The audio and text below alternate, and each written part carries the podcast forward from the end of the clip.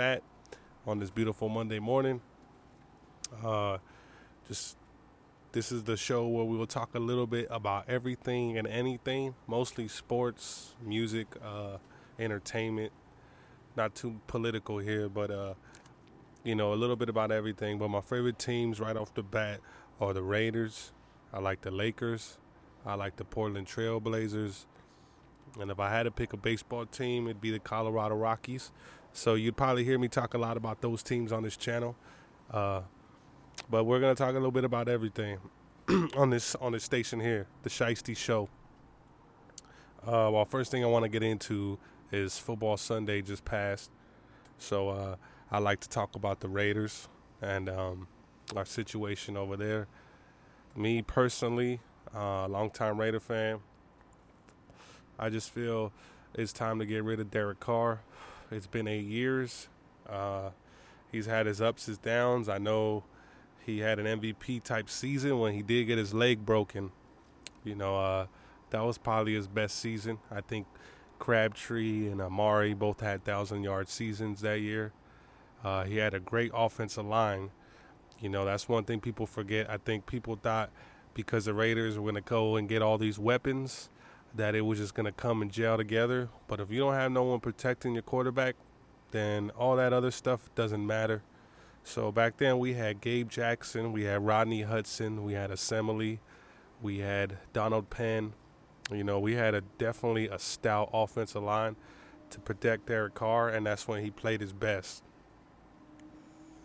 But me personally as a fan, seeing these last couple years, it just his confidence is not the same. He just seems to fold when the pressure is getting to him. Instead of using his feet more, he's very agile. He's a very agile quarterback for his size. He's pretty big, 6'3", so he should move a lot more, but he doesn't. He makes bad decisions at crucial times in the game. He's just not someone I would really depend on to get me to the promised land. So 8 years is long enough. That's a long enough track record to see the work he's put in. And the way it's going, man, if the Raiders continue to lose, they start 0-6, 0-7, I can see the noise getting louder for him and also for Josh McDaniels, that was hired there. I can see the noise starting to grow a little bit. Now people want to come and say, well, Derek Carr has the most completion percentage. Derek Carr has the most yards since he's been in the league and all that, right? All the stat collectors, like they do for Dak Prescott, they like to collect stats and not look at the wins. Is your team winning or is your team losing? We've had Derek Carr for 8 years, made the playoffs twice, and haven't won a playoff game. But this man continues to get paid like he's a top quarterback. Really, at this point, there's no more defending him. I know there's a lot of Raider fans that love to protect Derek Carr, even some analysts like Keyshawn and, certain people that have a narrative about Derek Carr, his brother, of course, David Carr. But you know what? At the end of the day, I'm a lifelong Raider fan, 20 years, and it's time for him to go. Time for the Raiders to just really commit to finding the next one in the draft,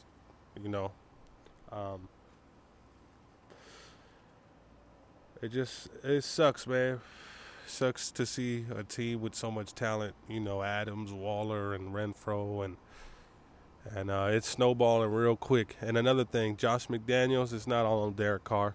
Josh McDaniels, I don't know what his problem is, but in the goal line, when it's 2nd and 3 or 3rd and 2, he would rather throw a pass than give the ball to Jacobs, who has been running the ball excellent every time you've given them the chance to run the ball, and he has not continued to run the ball. That is really hurting us and hurting the defense. The defense woke up a little bit in the second half with the Tennessee game. They shut down second half in the Arizona game, that's for sure. But as far as the defense, they've been holding up. The one thing I will say, this is another thing I don't like about the Raiders when they bring in a new regime.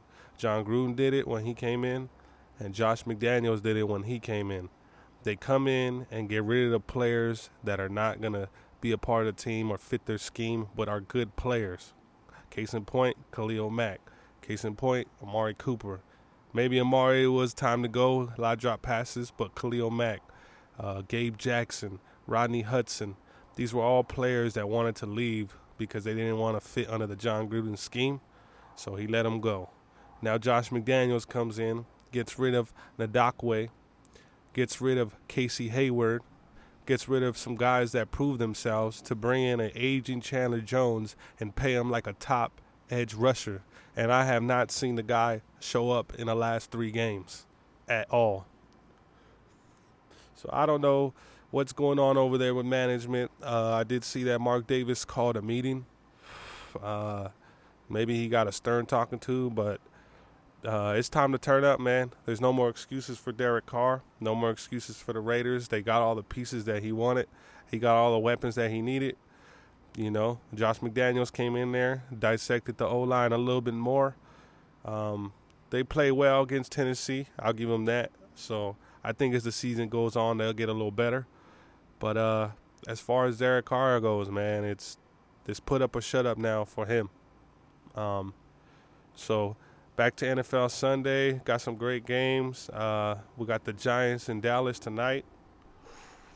With that one, I'm going to rock with Dallas. I think Dallas is going to pull it out on the prime time. I take Cooper Rush and the Dallas Cowboys by, I give him 14. I give him 14 points over the New York Giants. I do hope Sterling Shepherd has a good game. He's one of the steals. I feel like a lot of people forgot about him because he's always getting hurt.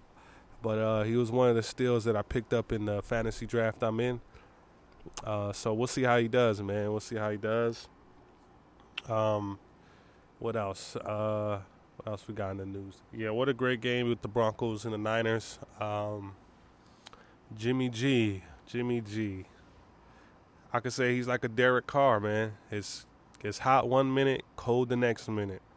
As a fan, it's frustrating. You hope he pulls it together because he plays for your team. But at the same time, you've seen enough to know that he's probably not the guy. With Jimmy G's case, he got paid as well. You know, I'm not one that sits and watches every single game like I used to when I was young. I know every player's name. And but you know what? From what I've seen, the Niners, they play pretty well. Got a solid defense. Of course, Debo always balls. But the Jimmy G, he's streaky, man. He's a streaky quarterback like Derek Carr. Can you win with him? He's taking him to a Super Bowl, you know. But can you win with them? I don't know on that one. Trey Lance, same thing. You know, what I was seeing from Trey Lance, Jimmy G, that's the reason he got paid.